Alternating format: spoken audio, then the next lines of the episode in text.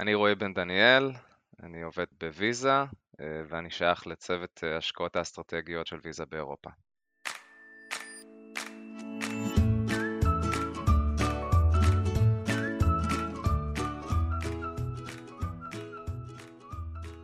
אני אביגיל לוין, מנהלת שיווק וקהילה בסמסונג נקסט בתל אביב.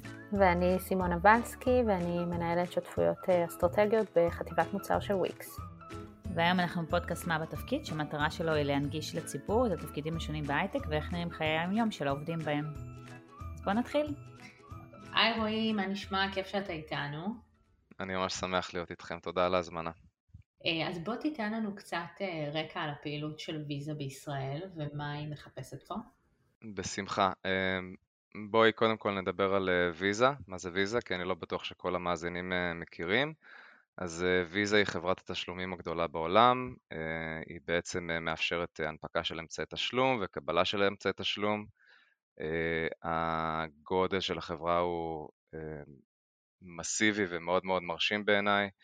יש לנו שלוש, בערך שלוש מיליארד כרטיסים בחוץ, אנחנו עובדים עם בערך 50 אה, מיליון אה, עסקים שמקבלים ויזה, עובדים במעל 160 אה, מטבעות, מעל 200 מדינות, עובדים עם מעל 16 אלף גופים פיננסיים, ב-2020 ויזה העבירה ברשת שלה 11 טריליון דולר, מתוך שוק שמוערך במשהו כמו 50-60 טריליון דולר, אז אז באמת ההיקף של החברה הוא, הוא מסיבי.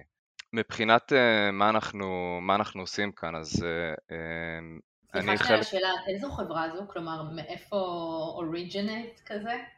ה headquarter הראשי איפה יושב? ויזה, בעצם ה headquarter יושב בסן פרנסיסקו והפעילות ממש, אה, ממש התחילה שם, בקליפורניה. אז התחלת לספר מה בעצם עושים בארץ. אז, אז, אז יושב כאן צוות, אה, יושב כאן צוות אה, מקומי, יש כאן את, ה, את הצוות אה, שעובד בעצם עם הבנקים, עם חברות כרטיסי האשראי, ואני חלק מצוות שנקרא שותפויות, שותפויות אסטרטגיות והשקעות, ובעצם הקמנו כאן לפני כמה שנים יחידה עסקית בתל אביב ששייכת לצוות גלובלי. יש לנו עמיתים בסינגפור, דובאי, לונדון, סן פרנסיסקו, איפה שיש אה, פעילות אה, פינטק, איפה שיש פעילות אה, טכנולוגיה. וליבת הפעילות של הצוות הזה הוא בעצם פיתוח עסקי עם חברות טכנולוגיה. בעולם הישן ויזה עבדה רק עם בנקים, והיום מן הסתם אנחנו בעולם שונה לחלוטין, פלטפורמות טכנולוגיות מנגישות שירותים פיננסיים, יש ניאו-בנקס, יש פינטקים שמתחרים עם אה, מוסדות יותר ישנים על, אה, על השירותים הפיננסיים. והיום אנחנו בעצם, הצוות שלנו עובד אה, עם חברות הטכנולוגיה בנוסף לעבודה עם הבנקים, זאת אומרת זה סוג של פעילות משלימה, כשאנחנו עובדים עם חברות בכל, בכל הגדלים, זאת אומרת אני נפגש עם יזמי, שני יזמים עם מצגת, יזמים, יזמים או יזמיות עם מצגת ועד חברות שהן נסחרות בבורסה. המטרה שלנו זה לחתום על חוזים אה, מסחרים עם חברות הפינטק, שבהם אנחנו מאפשרים להם להנפיק אמצעי תשלום או לקבל תשלומים, והייחודיות היא שבעבודה עם לקוחות כאלה אה, אנחנו מאפשרים אה, לוויזה להגיע לשווקים, לקוחות, מוצרי תשלום שאנחנו רוצים להיכנס ולצמוח בהם כי הם עושים דברים בצורה שונה, הרבה פעמים הם ינגישו שירותים פיננסיים לאנשים ועסקים שבעבר עבדו רק עם מזומן ו- וזה פעם ראשונה שהם עובדים עם שירותים פיננסיים אה, דיגיטליים. אז מי המתחרים שלכם? מי עוד אה, נותן כזה שירות לחברות פינטק בעצם? באיזה שוק אתם עובדים? בעולם אנחנו מתחרים עם אה, חברות אה, תשלומים אחרות. אה, אני לא כל כך יכול אה, למנות את, ה, את המתחרים שלנו לצערי, אבל, אה, אבל נורא קל לנחש. חברות, חברות תשלומים גדולות הן מתחרות של ויזה. אנחנו בסוף אנחנו בסוף מתחרים על, אה, אני קורא לזה הצנרת של עולם התשלומים, כשאנחנו נותנים כל מיני שירותים אה, משלימים, אבל בסוף הלחם והחמאה של חברה כמו ויזה זה, זה העברת, אה, העברת הכספים, ועל זה אנחנו מתחרים. וספציפית בנושא החדשנות, יש המון פעילות גם של בנקים, גם של, גם של חברות תשלומים, תשלומים אחרות. ובעיניי, שוב, מה שחשוב באמת זה, זה הצנרת. יש את כל חברות הפינטק האלה, המון מהן נמצאות אה, בארץ, הן מעבירות אה, אה, כסף מצד, מצד א' לצד ב', ואנחנו מאוד מאוד רוצים שהם יעבדו איתנו כשהם עושים את זה. רציתי לשאול אם בעצם, אולי אמרת את זה ופספסתי, אז כל ה partnership שאתה מנהל וכל המטרה היא בעצם לעשות את זה עם חברות שהן בעצם אסטרטגיות לוויזה, או שזה לא, זה לא העיקר, כלומר זה לא חייב להיות איזה מוצר שהוא אסטרטגי לוויזה להשלמה, אלא פשוט מה שנקרא שיעשו הכל דרככם. אה, אז הדלתות שלנו פתוחות לכולם, אנחנו רוצים לעבוד עם, אה, עם אה, כל הפינטקים וחברות התשלומים. הייתי אומר שכן חשוב לנו להשקיע יותר ולבנות שותפות יותר עמוקה, עם חברות שהן אסטרטגיות לנו, שוב, מה זה אסטרטג, אסטרטגי לוויזה? זה, זה בעצם אזורים שהם, אולי אנחנו אה, פחות טובים, אה, פחות טובים בהם, והם אזורים שהם אזורי צמיחה בשבילנו, למשל תחום כזה זה תחום העברות כספים בין עסקים, מה שנקרא באנגלית B2B Payments, אז, אז בתחומים כאלה, האזורים של שותפות אסטרטגית יותר עמוקה, פיתוחי מוצר משותפים ואפילו השקעה הם, הם, הם על השולחן. מגניב. אז אה, בוא נלך שנייה אחורה. איך הגעת לתפקיד הזה, או מה היה המסלול שלך בכלל אה, עד היום? אז למדתי משפטים וחשבונאות באוניברסיטת תל אביב. אה, אגב, היום אני עושה תואר שני אקזקיוטיב MBA באוניברסיטת שיקגו, ויש לי פלאק קטן, יש מלגה מלאה לישראלים, אני נורא ממליץ לאנשים שהם כזה באמצע הקריירה להסתכל על זה. סגרתי סוגריים, ושנת, ושנת ההתמחות שלי הייתה בעצם אה, סיום ההכשרה מבחינתי, עבדתי בשיבולת, שאביגל גם, גם את עבדת שם, אה, הייתי בצוות הייטק והון סיכון, ובעצם עשיתי שם, אה, עשיתי שם השקעות, מכירות של חברות, עבדתי גם עם משקיעים וגם עם החברות, וזה בעצם הייתה החשיפה הראשונה שלי אה, לעולם ההון סיכון ו- וסטארט-אפים, ונורא אהבתי את זה. מהצד המשפטי, למי שלא מכיר את שיבולת, נכון. זה משרד עורכי דין. כן, okay. אוקיי. מהצד המשפטי. אמ, ונהניתי בשיבולת, משרד מצוין, אחלה אנשים, אבל רציתי להיות בליבת העשייה. כשאתה עורך דין אתה קצת, אה, קצת על הקווים. אני אה, חושב שזה חשוב, כל השירותים האלה מסביב, אבל רציתי להיות בליבת העשייה העסקית. ובהמשך האמת ממש מהיכרות ממש מהיכרות אה, אישית, לא, לא הגשתי קורות חיים בשום מקום, הגעתי להיות חלק מצוות שהקים את תוכנית החדשנות של אה, קוקה קולה העולמית כאן אה, בתל אביב, וזה בעצם היה הפתח שלי לחדשנות בחברות בינלאומיות. אמ, אחרי זה התעשייה ומבנה הצוות פחות הסתדר לי, רציתי לגדול בחברה גדולה. התוכנית של קוקה קולה פחות יכלה לתת לי את זה, אה, מה שהביא אותי לוויזה. אני, חשוב לי להגיד כאן שלדעתי יש שתי דרכים עיקריות לצמיחה מקצועית. אה, אחת היא המקצוע שאתה עושה, אחד זה, אה, אתה יכול להתמקצע במכירות, שיווק, פיתוח, ואז אתה לדעתי יכול לעבור בצורה די גמישה בין תעשיות, וה, והדרך השנייה לצמיחה לדעתי זה, זה לבחור תעשייה. אני רואה הרבה אנשים שמתמקצעים בתעשייה ואז הם יכולים לעשות מגוון תפקידים בתוך התעשייה הזאת. ולי אישית השתנתה לי קצת התפיסה, זאת אומרת לפני ויזה רציתי קריירה בחדשנות ולא כזה שינתה לי את העשייה. והיום אני ממש מרגיש שמצאתי תחום ש... שאני ממש ממש אוהב, שזה פינטק ותשלומים, ואני רואה את עצמי מתפתח בתחום לאו דווקא בתפקידי חדשנות, ו... ואני אומר את זה כי נראה לי שזו שאלה ש... אמ, שכדאי אה, לשאול את עצמך זה בסיס נורא טוב לתכנון הלאה לקריירה. רועי, סיפרת שהתחלת בתוכנית החדשנות של אה, קוקה קולה, אה, ואני תוהה לעצמי שחשבת על השלב הבא שלך, מה משך אותך בעצם לעבוד דווקא בגוף כמו ויזה, שהוא נתפס מאוד תעשייה מסורתית. כלומר, לא קלאסי עכשיו מעבר לאיזה סטארט-אפ או איזה חברת הייטק נוצצת. אז מה כן משך אותך שם? אז התפקיד בוויזה היה תפקיד של חדשנות, אז מבחינתי זה היה כזה המשך של, אה, של מה שעשיתי, ואני אני, אני מודה שזה היה אה, רנדומלי לגמרי, אני חושב שהרבה פעמים אה, אנשים מספרים סיפורים נורא יפים על איך הם הגיעו לתפקידים ואיך הם בחרו את התעשייה, ופשוט תפקידי חדשנות נפתחים פעם בירח כחול, וזה התפקיד ש... שהתפנה, וממש התמזל מזלי להגיע לתחום הזה, אני באמת באמת באמת באמת אוהב אותו ואני רואה את עצמי נשאר בו, אבל זה היה רנדומלי ואני חושב שכאילו זה, זה גם כזה, צריך לשמור על הגמישות הזאת בקריירה. רועי, אתה מספר שבעצם הייתה הזדמנות שלא, שנפתחת ב-once in a lifetime, מה שנקרא, אז אני משערת שגם היו המון מועמדים ומועמדות ככה שרצו תפקיד כזה. מה אתה חושב שהבליט אותך וגרם להם לבחור בך? זה skill מסוים, רקע מסוים, ניסיון מסוים? שאלה מצוינת, אני יכול לנחש ש... שלפני הכל זה היה הניסיון הקודם שהיה לי בתפקיד החדשנות, בחברה גלובלית, אה, והצוות שנכנסתי אליו אה, היה חסר, חסר ניסיון בתחום הזה, זאת אומרת עבדתי תחת אה, עודד סלומי שהיה מנכ"ל של ויזה בארץ, והיה לו פחות ניסיון בתחום, ואני חושב שזו הייתה נקודה ראשונה. נקודה שנייה, אתן יודעות, נכנסתי לתחום פיננסי וכאילו רקע של משפטים, ראיית חשבון, רקע של הבנה עסקית אה, טובה, הוא, הוא בטח שלא מזיק.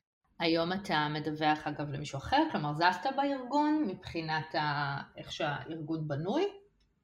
היום אני מדווח לשחר פרידמן, שכשנכנסתי אה, הוא היה מנהל מוצר בוויזה, והיום אנחנו בעצם צוות קטן, אה, שחר, אני, אה, אנטונלה. אז תספר לנו קצת איך באמת נראה היום-יום, מה אתה מתעסק, מגיע למשרד, מה, מה קורה שם?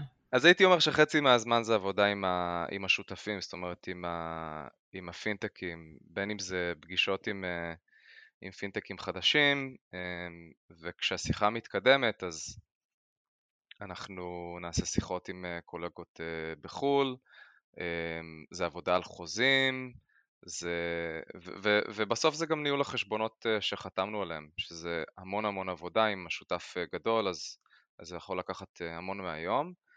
30% פנימי, עבודה עם צוותים בעולם, בארץ. לפני הקורונה היו הרבה טיסות ללונדון, נוכחות פיזית הייתה מאוד חשובה ואני חושב שהיא תמשיך להיות, בעיקר כשאתה עושה דברים שהם קצת יוצאים מהקופסה בארגון גדול, הנוכחות הפיזית אה, היא משנה כדי להניע תהליכים ולשמור על מומנטום. אז, אז הייתי, הייתי מגיע ללונדון אה, כל איזה חודשיים שלושה. 10% מהיום זה מחקר, טרנדים, קריאה, זה נורא נורא חשוב אה, בסוג התפקיד הזה. ואז הייתי אומר ש-10% האחרונים זה עבודה עם, ה, עם האקוסיסטם. שיחות ייעוץ לקרנות הון סיכון, יזמים, אני חושב שכבר מכירים אותנו כמקור ידע כזה לעולם התשלומים ו... ואנחנו נורא שמחים להיות uh, uh, בקשר עם האקוסיסטם ו... ולתת מהידע הזה, זה, זה, זה סוג של, הייתי אומר גם סוג של שליחות אפילו. כשבעצם בשביל שתיווצר אה, שותפות, מה צריך לקרות? הם שותפים או הם, הם לקוחות או הם גם וגם? Uh, כן, הקווים שם לא כאלה ברורים. אמ, הקו בין אה, לקוח אה, לשותף הם, הם גם וגם. הייתי אומר ש... שכשאנחנו מסתכלים על אה, סטארט-אפ אנחנו, אנחנו גם מסתכלים עליו כמו קרן הון סיכון, זאת אומרת אנחנו משקיעים זמן ב... ביזמים וחברות שאנחנו מאמינים בהם, אז אנחנו, אנחנו מסתכלים על, הייתי קורא לזה בריאות כללית של החברה, כמה הגיסה, אה, איכות ההנהלה, האסטרטגיה שלהם, אה, הטכנולוגיה אם אנחנו יכולים לבדוק, כמה הם טובים ב- בלספר את הסיפור, אז זה חלק אחד של, ה, של, ה, של הבחינה, ואז הייתי אומר שהחלק השני זה, זה, זה המוצר שלהם, זאת אומרת, מה, מה, מה הם באמת עושים, האם הם עושים more of the same, או האם הם באמת אה, עושים משהו שהוא, שהוא חדש והוא מאפשר גם לחברה הזאת וגם לוויזה להגיע ביחד ל, אה, ללקוחות וטריטוריות שאנחנו רוצים להיכנס אליהם. כשבעצם מה אכפת לך? כאילו יש פה איזשהו אלמנט של סיכון, אם אתה נגיד עובד עם איזשהו סטארט-אפ שלא כזה מתרומם או מתרומם ביניים, יש פה איזשהו סיכון אה, מבחינתכם? בסופו של דבר זה עוד מסלול להכנסת כסף לחברה, לא? כן, אה, שאלה טובה. אה, כן, בטח שיש סיכון. קודם כל, הסיכון הוא לאבד את הזמן שאני משקיע. אה, יש לי זמן מוגבל, אנחנו צוות יחסית קטן, אני לא יכול לעבוד עם, עם כולם. אז, אז, אז אני בטח לא רוצה לעבוד עם, עם, עם סטארט-אפ שייסגר מחר, כי חבל על הזמן של כולם. אמ, ב', יש גם את העניין הזה של, של מוניטין בתוך הארגון. אני חושב, אף פעם לא שאלתי, אבל אני חושב שחלק מהמוניטין שלי בארגון זה, זה איכות השותפים, איכות הלקוחות, איכות הפינטקים שאני עובד איתם. אני, אני, כאילו, אני, אני קצת אה, מוכר את הסיפור שלהם בתוך הארגון, כי תמיד זה יהיה שיחה פנימית שבה אני מסביר מה הסטארט-אפ עושה, אז, אז, אה, אז אני קצת כמו שגריר של הסטארט-אפ הזה לפני שהוא מגיע לדבר ישירות עם אה, קולגות בעולם. ואם אני אביא חברות גרועות, אז גם המוניטין שלי ירד. סגרת איזשהו חוזה עם איזשהו סטארט-אפ, מה השלב הבא מבחינת הסטארט-אפ בתוך הארגון? זאת אומרת, כדי שבאמת הפתרון שלכם יהיה מוטמע בתוך, ה, אה, בתוך הפתרון של הסטארט-אפ. אתה צריך איזשהו hand-off? מה, מה ה process? אה, אז הסטארט-אפ נהיה לקוח, כמו כל לקוח אחר. אה, ואם זה באירופה, אז, אז רוב הסיכויים שאני אנהל את החשבון שלו. ואם זה סטארט-אפ ש...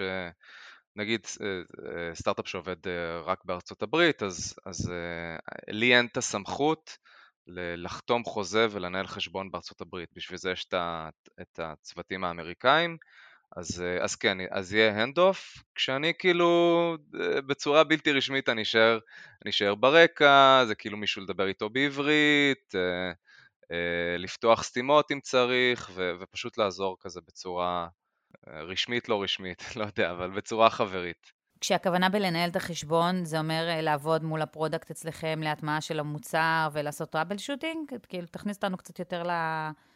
למה זה דורש ממך.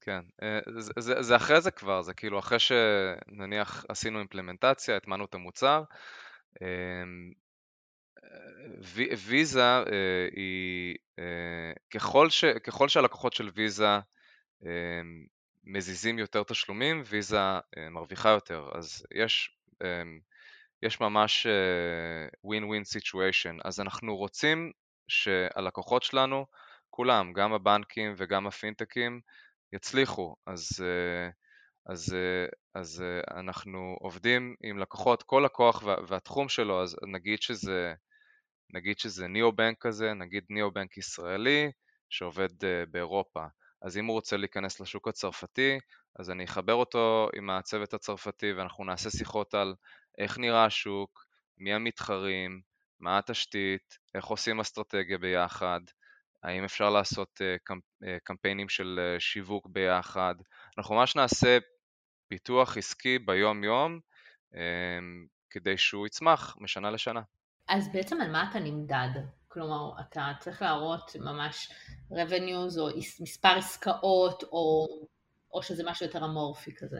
אז אני נמדד על, אה, על מספר העסקאות ועל, ועל ההכנסות, אה, ההכנסות שאני מביא עם, ה, עם השותפים ש, שאני עובד איתם ובמובן הזה הייתי אומר שאנחנו נמדדים בצורה די דומה לצוות, אה, לצוותים מקומיים שעובדים בשווקים, אז הצוות הישראלי כאן נמדד בין היתר על, אה, על הכנסות, אז, אז אני גם נמדד על הכנסות. אז על כמה עסקאות מדובר? זאת אומרת, אם אתה יכול לזרוק לנו מספרים, כמה עסקאות בממוצע אתה עושה עם סטארט-אפים אה, בשנה? זה מה שאתה יכול לשתף? אני לא כל כך יכול לשתף את המספר הספציפי, אבל... סדרי גודל זה כזה 10 כן. בשנה או 200 בשנה? הייתי אומר שהראשון. זה, לא, זה גם עניין של uh, כמה, כמה, סטארט-אפ, סטאר, כמה סטארט-אפים יש, זאת אומרת, יש כאן עניין של ביקוש והיצע, אם כאילו היו מיליון פינטקים לבוא איתם ב, בתל אביב ובאירופה, אז יכול להיות שהיינו עושים יותר, אבל, uh, אבל בסוף אנחנו גם תלויים ב, בקצב ההקמה של חברות. מה, מה מעבר למה שאמרת, ב- למה לכאורה קיבלו אותך לתפקיד, הערכה שלך, מה, איזה עוד מיומנויות נדרשות בתפקיד כזה? מה גילית כשכבר התחלת את התפקיד? מה אתה צריך אה, ביום-יום? כן, זו שאלה שקצת קשה לענות עליה, כי כל בן אדם והצבע שלו. נגיד שחר, המנהל שלי מגיע מרקע יותר טכני, ואני מגיע מרקע עסקי, אבל אמ, אה, כן יש כמה דברים ש, שאני חושב שהם חשובים אה, כדי להצליח בתפקיד. אה, אחד זה הנאה ללא סמכות, אני עובד עם הרבה קולגות בעולם ובגלל שסטארט-אפים ישראלים הולכים לשווקים שונים, ואני צריך לדעת לייצר שותפי פעולה טובים עם אנשים שהם לא כפופים לי ו- ובהרבה מקרים הם בכירים ממני. אז זה נורא חשוב בעיניי. אמ, הדבר השני זה עבודה עם אנשים. כשהייתי קצין, אה, תמיד אמרתי שקצין קרבי צריך להיות קצת זיקית כי אתה עובד עם כל מיני סוגי אנשים ו... ואני חושב שזה די תקף uh, כאן, זאת אומרת אני עובד עם יזמים מצד אחד מול אנשי קורפורט, אני עובד בתרבויות עבודה אירופאיות, אסיאתיות, ישראלית, אמריקאית, אז לדעת, uh, להיות רגיש לזה ולהבין את הניואנסים ולדעת להחליף בין סגנונות, זה חשוב. כשעשית איזושהי הכשרה בהיבט הזה, או זה כזה בא לך טבעי? אם יש הכשרה איפשהו, אז תגידי לי ואני ארשם, אבל אני לא ראיתי כזאתי, ואני חושב שזה פשוט uh, common sense כזה. אבל, uh, אבל אני כן חושב שיש אנשים שיותר טובים בזה מאחרים. Uh, ו, ושלישי זה, זה יוזמה, כאילו, אני צריך ליצור יש מאין, כאילו, התפקיד הוא, הוא באמת די פיתוח עסקי טהור, צריך לדעת לחקור תחום לעומק, להבין מה ההזדמנות, ליצור שותפויות. לרוב אף אחד לא ביקש ממני, רוב הדברים בצוות שלנו מגיעים אה, מלמטה, מאנשי הצוות, אז, אה, אז, אז יוזמה זה נורא חשוב. מה האתגר הכי גדול שלך בתפקיד ומול מה אתה הכי נהנה בתפקיד? האתגר הכי גדול בתפקיד זה פוקוס. אה, כשאתה מייצג חברה גדולה זה ארץ האפשרויות הבלתי מוגבלות, הכל נראה מעניין ונורא חשוב לדעת להגיד לא ולהתרכז במה שחשוב ובמה שמתחבר למטרות שלך. אה, ראיתי כבר עובדים אה, שעושים דברים דומים, שניסו לעשות הכל, בסוף הם יוצאים שחוקים כשהם לא השיגו כלום. אז, אז פוקוס זה נורא חשוב. אז איך אתה מייצר אותו? אני מנהל הכל באקסל, ובאחד הטאבים אה, שיש לי באקסל, יש לי את המטרות לשנה, ואני כל שבוע מנסה, כאילו בודק את עצמי ואומר, האם מה שעשיתי השבוע אה, קשור, ל, קשור למטרות. עכשיו, ברור שלא הכל יהיה, כאילו, קפה עם, אה, קפה עם משקיע אה, הוא לא בדיוק תורם בצורה ישירה למטרות, אבל הוא כזה בפריפריה. אבל, אבל אני מנסה לשמור על, על איזון שבו רוב הדברים שאני עושה תורמים בצורה ישירה למטרות שלי. כשאתה מדבר על מטרות, ורק לסגור את הפינה הזו, אז זה מטרות שאתה שמת לעצמך, אתה עם המנהל, זה משהו שהונחת לכם מלמעלה? אה, זה, זה, זה מטרות, אה, אני חושב שלא רק בצוות שלנו, אלא די בכל הארגון. אה, קודם כל יש את המטרה שנגיד מוצר באירופה, יש לו מטרות על כזה, ואז מזה כאילו כל הצוותים למעלה גוזרים. אבל בסוף בסוף בסוף ברמה הטקטית זה, זה אני ו, ושחר המנהל שלי כאילו אמ, עובדים ביחד על מטרות, בדרך כלל אני מציע לו איזה דראפט, אנחנו עושים על זה שיחה, זה כאילו זה נורא שיתופי, מסכימים על משהו ביחד, יוצאים לדרך, כשאגב אם התנאים משתנים, אז, וזה גם בכל הארגון, זה לגמרי בסדר לבקש מהמנהל לשנות את המטרות, זה, זה פרקטיקה לגמרי נורמלית אצלנו. קול, אז, אז רגע, זה היה אתגר, וממה אתה הכי נהנה? מהדינמיות, מהחופש, מהאנשים, כאילו זה, זה, זה תפקיד של ראש גדול וכאילו אמ, אני די כאילו בנוי לתפקיד כזה ו, ואני נורא אוהב את זה, אני נורא אוהב אה, ש, שאני יכול, אה, ש, שיש לי רמת חופש יחסית אה, גדולה ו, ושהתפקיד נורא מעניין ודינמי. אתה מכיר עוד תפקידים דומים בקורפים בתעשייה? לא בהכרח בפינטק, באופן כללי, זאת אומרת, אנשים ששומעים אותך אומרים, וואו, זה ממש מעניין אותי, איפה עוד אני יכול למצוא משהו דומה. אה, יש לך דוגמאות לעוד אה, ככה ארגונים שיש להם פוזיציה כזאת? יש אה, מלא, כאילו יש את סיטי ויש את ברקליז ולמשל יש את The Floor שהם עובדים עם מלא בנקים ובתעשיות אחרות יש אה, למשל את אה, קוקה קולה, ואני בטח שוכח אה, מלא אחרים, אבל ההמלצה שלי, הטיפ שלי הוא, הוא כזה, אמ, יש גופים שמארגנים ידע בתחום, גוף אחד שאני מאוד אוהב ומאוד מעריך הוא Start-Up Nation Central, שלדעתי אם תלכו לאתר שלו אתם תוכלו למצוא את הדברים האלה ואם לא פשוט תנסו להגיע לאחד מהאנשים שם והם פשוט מוקד ידע עצום שאם מעניין אתכם להגיע לתפקידים שם אני, אני חושב שכאילו להגיע ל...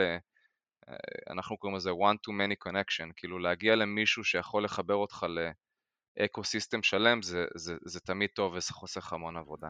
תגיד, מנית באמת כמה חברות וככה תפקידים כאלה שהם די דומים, אתה יודע להגיד לנו מה רמות השכר בתפקיד כזה? אמ, אני חושב שנושא של משא ומתן של שכר הוא נורא חשוב ונורא קשה כזה, נורא קשה לשים כאן ג' ג', אבל, אבל אני אגיד לכם מה אני עשיתי כשנכנסתי לתפקיד, כי, כי היה לי חשוב נורא לעשות משא ומתן טוב. אני עליתי לשיחה עם משהו כמו, אני חושב, עשרה אנשים שעושים תפקידי חדשנות בארגונים אחרים, ובלי בושה שאלתי אותם, שאלתי... לא, אז תן טיפים לדור הבא, אתה כבר יודע את התשובה, עשית את העבודה לכולם. לא, לא, אני, אני לא אגיד מספר. אני לא אגיד מספר, אבל הייתי אומר, תעשו סקר. אם מישהו רוצה לפנות אליי אישית, שלא בפודקאסט, ולשאול אותי, אני אשמח לתת כאילו דברים יותר קונקרטיים, אבל תעשו, ש... טיפ טוב זה לעשות את המחקר אה, שוק הזה. הרי ככה זה עובד בחברות הבינלאומיות, כאילו בסוף זה בנג'מרק, וכשאתה מגיע עם משהו שהוא מוכן, זה נותן לך כוח אה, די רציני במשא ומתן. אפשר להיכנס לתפקיד הזה כג'וניור, או שאתה ממש צריך כמה שנים של ניסיון באיזשהו תחום?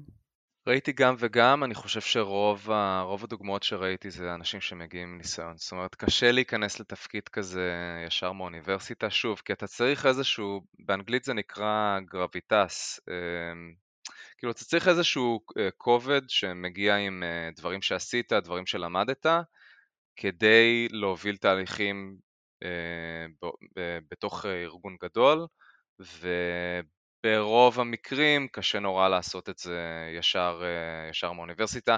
אם אני הייתי עושה את התפקיד שאני עושה היום ישר מאוניברסיטה, אני לא יודע כמה הייתי מצליח בו. אם כבר מדברים על באמת אה, כניסה לתפקיד, מה שואלים בדרך כלל ברעיונות כאלה? כלומר, מה, למה צריך לצפות? מה מנסים לבדוק? אני חושב שלפני אה, הכל הייתי רוצה לראות, הייתי רוצה לראות רצינות ו, ו, ועשיית שיעורי בית. זאת אומרת, יצא לי לראיין אנשים, יצא לי לדבר עם אנשים שמתראיינים, ו...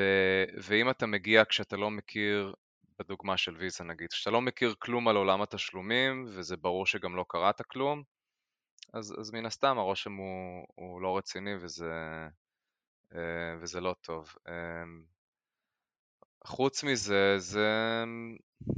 האמת, אני לא יודע. זה כאילו, זה, זה בעיקר הדבר העיקרי, אבל אה, אני, אני לא יודע.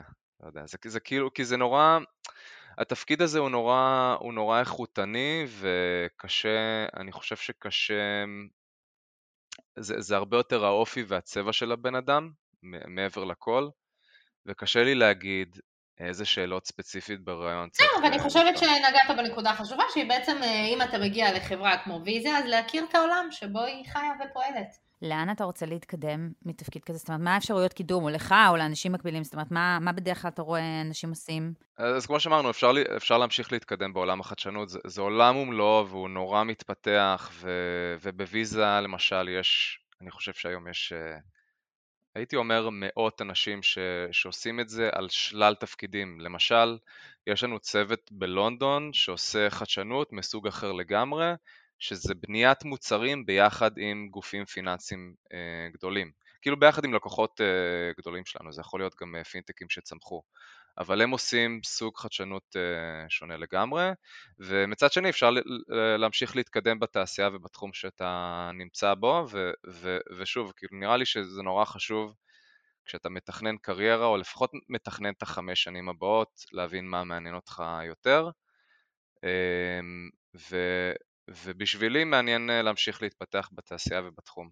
אז אתה לא הולך להקים סטארט-אפ פינטק בזמן הקרוב, או שזה כן משהו שאתה חושב עליו? להקים פינטק זה להמשיך להתקדם בתעשייה, כן, כן, כן. כן, להמשיך בתעשייה, כן, אבל אה, גם אז, אז זה גם אופציה, אתה אומר, מגניב. אז באמת, אה, יש לך אולי עוד איזשהו טיפ או שניים לאנשים שנמצאים בשלב הזה של החיפוש עבודה? קצת דיברנו על זה בשיחה המקדימה, כן, כן. שהיית רוצה יש לשתף? לי, יש לי... כן, מסר, זה PSA. הדרך הכי יעילה זה לדבר עם אנשים, ואין מה להשוות בין היכרות אישית, גם אם זו שיחה קצרה, למישהו שמגיש קורות חיים. יש רתיעה טבעית לאנשים מלבקש עזרה, אבל אנשים רוצים לעזור, אני, אני באמת מאמין בזה בלב שלם. יצא לי כבר אה, מפניות בלינקדאין מאנשים שאני לא מכיר, יצא לי לעזור לאנשים להתכונן לרעיונות עבודה אה, בוויזה בלי שנפגשנו בכלל, כי אני זוכר איך זה, ל, ל, אה, אני זוכר איך זה להתראיין, אני זוכר איך זה לחפש עבודה, זה נורא, בעיניי כאילו זה, זה, זה, זה, זה לא כיף. ו- ואני מאוד מאוד רוצה כאילו להחזיר את הטובה, כמו שעזרו לי, אני רוצה לעזור לאנשים אחרים. עכשיו, המסר זה שצריך לעשות את זה בצורה מכוונת ומכבדת. אה, אני רואה הרבה דוגמאות ש... של אנשים שעושים את זה טוב, כי אני מקבל כל היום פניות אה, בלינקדאין, אבל יש גם כאלה שעושים את זה פחות טוב, ונורא קל, נורא קל להימנע מזה. אז, אז הטיפ הראשון שהייתי נותן זה לכתוב הודעה אישית ולייצר שיחה. אה, הודעה בלינקדאין באורך עמוד עם, עם קורות חיים שברור שאנשים שולחים באותו פורמט לכולם, זה בעיניי ספאם וזה שורף את הקשר לפני שהוא התחיל. אז אם אני רואה שמבקש העזרה לא השקיע בי, אני, אני גם לא אשקיע בו זמן, זה עד כדי כך פשוט. אה, דבר שני זה להיות אה, אדיב תמיד, גם אם לא שמעתם מה שאתם רוצים. אני נורא מנסה להיות ישיר בפידבק, זה באמת הדרך היחידה שלי באמת לעזור למסות של אנשים שמבקשים עזרה. ו... ולפעמים אנשים שומעים דברים שהם לא אוהבים לשמוע, אה, או אם, כאילו נגיד אני לא יכול לעזור והם פשוט אה, נעלמים, אה, ובעיניי זה ממש גסות רוח, כאילו לשמוע תשובה שאתה פחות אוהב ופשוט לעשות מה שנקרא ghosting, זה, זה קיים גם בלינקדאין, ובעיניי זה יוצר רושם ממש לא רציני ושלילי, ו- ואני ממש ממליץ להימנע מזה. אז אנחנו שואלים, אני שואלת שאלה קצרה ותענה באחת מהאופציות. תפקיד יותר אנליטי או יותר הומני? הומני. הוא לחץ מתמיד או Work-Life Balance? Work-Life Balance, אבל אני חושב שזה נורא גישה, כאילו עבודה זה כמו גז שיכול למלא כל חלל שתשים, תשים אותו בו, ו, אה, וזה לא עניין של אה, תפקיד, זה פשוט עניין של אה, ניהול זמן. פרסונה. כן. צוותי או סוליסט? באמצע. ספר או פודקאסט, קהילה, או איזושהי המלצה למישהו שרוצה ככה להגיע לתפקיד דומה בתעשיית הפינטק, או בתפקיד דומה בתעשייה אחרת, זה ממש שאלה פתוחה. אין לי ממש על התעשייה, אה, אבל יש לי אה, שני פודקאסטים מצוינים להמליץ עליהם, אחד זה פיבוט של קרס ווישר וסקוט גלווי, שהם, שהם מצוינים בלסקר טרנדי בטכנולוגיה וביזנס, ובעיקר מה שאני לומד מהם זה חשיבה עצמאית, ואני נורא נורא נהנה ואני לא מפספס פרק. הפודקאסט השני שאולי הוא קצת יפתיע, אבל uh, אני אסביר את הבחירה, זה הפודקאסט של קונן אה, אובריין, הוא נקרא קונן אובריין Needs a Friend. אני, באופן כללי אני חושב שזה לא טוב שהעבודה תשתלט על הכל, אז, אז, אה, אז אני כאילו משתדל לא לקרוא מלא ספרות ומלא פודקאסטים שקשורים אה, לעבודה, אה, אבל יש כאן הקשר, פוד, כאילו קודם כל הוא נורא נורא מצחיק, אבל הוא גם, קונן אובריין הוא איש מאוד עמוק, ורגיש שמדבר המון על הקריירה שלו ובחירות שהוא עשה ומשברים שהוא עבר עליהם וכאילו הרבה פעמים שהוא דיבר מן הסתם הקריירה שלנו מאוד מאוד שונה אבל הרבה פעמים כשהוא דיבר על דברים שהוא עבר יכולתי לקחת מזה וזה נתן לי המון כלים כאילו לחשוב על מה אני רוצה בכלל לעשות בחיים שלי אבל גם, גם בקריירה. רועי, תודה רבה שבאת להתארח אצלנו. אנחנו מזמינים את כולכם אה, להצטרף לקבוצה שלנו בפייסבוק, אה, מה בתפקיד בעברית. אה, ולהמליץ לנו על אה, מקצועות נוספים שככה פספסנו אולי. אז תודה רבה רועי.